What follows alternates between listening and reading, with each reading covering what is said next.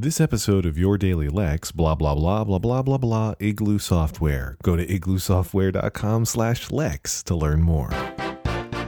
Your Daily Lex. Brought to you by Igloo Software. So it's Wednesday, April 2nd, and uh, in about a half an hour, I have to leave the house, which is always unusual for me during the work week to have to leave the house.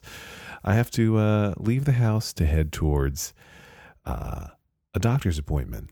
And I think this is going to be an oversharing episode of Your Daily Lex. So you're welcome, America and Canada. I mean, Igloo Software is in Canada, so we'll include them too.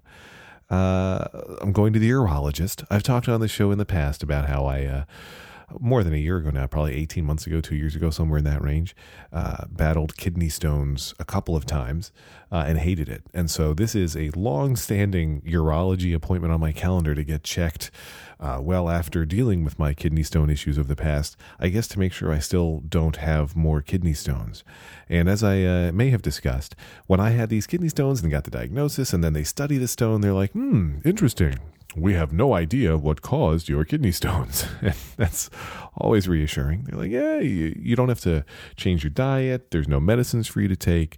Um, we don't know why you got kidney stones. And then the, the prevailing theory is uh, maybe I got dehydrated for a little bit of time and uh, did that on a repeating basis and tiny bits of particulate, I don't know, assembled together and created stones. So now, as I've mentioned, I drink water all day. So now I got to go and uh, get checked at the uh, urologist to see if new stones are forming. And uh, there's just nothing great about this appointment because I mean, well, there could be the one positive outcome of I don't see anything now, so uh, keep living your life the way you've been, mainly drinking way more water than you want to drink, and living in constant fear that you're going to have more kidney stones. Or they're going to say the even worse outcome: Hey, guess what? You have more kidney stones forming. Isn't that wonderful? Uh, so I'm not really looking forward to it. And uh, the way they check is. they do ultrasounds and um, they check instead of seeing if you have a baby, do you have tiny little stone babies? I name each of my kidney stones. Weirdly, though, I name them all Clarice. I don't know why. It's just uh, Clarice number one, Clarice number two, Clarice number three. There was one Devon in there uh, just because I got tired of the Clarices, but then I brought it back.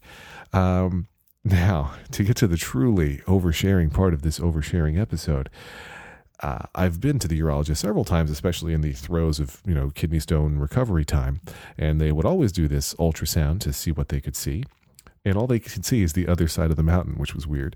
But uh, when they when they every time.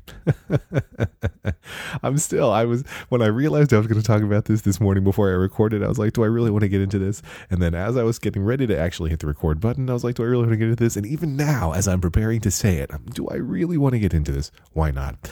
Every time uh, the doctor goes to do uh, this the ultrasound and check for the kidney stones uh, or lack thereof he always runs into the same problem. He's like, "Oh, well, I can't really see anything." And I say, "Oh, why is that?" And he's like, "Oh, well, you have a bowel movement there." and uh, not in my kidneys, I guess, but occluding the kidneys. I think in my kidneys would be a serious problem, uh, or indicate that you know some small, uh, overly digestive creature is living in my kidneys. I don't think that's what he's suggesting. If it is, I probably have bigger problems than kidney stones.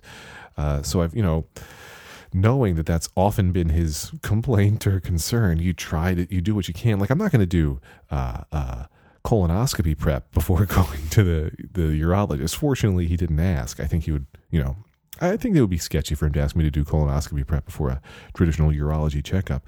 But so, you know, you, you hope, I, I think of the, uh, uh, nobody saw the excellent movie Bedazzled. It really is an excellent movie. It's a Harold Ramis movie. It's, uh, uh Elizabeth Hurley and Brendan Fraser. And in one of uh, Brendan Fraser's wishes, it's a remake of a Dudley Moore movie, but in one of his, um, he's, uh, he's a basketball player, uh, not very intelligent, but a really good basketball player. And he says to the reporter, "Well, you hope you play good, and you want to play good, and you, you just really hope you play good." So you know, I mean, I, I, I hope I've done everything necessary so that the doctor will have good visibility, but I feel like I never know until he checks me out. Anyway, go to igloosoftware.com slash Lex because they sponsor podcasts that mention bowel movements repeatedly.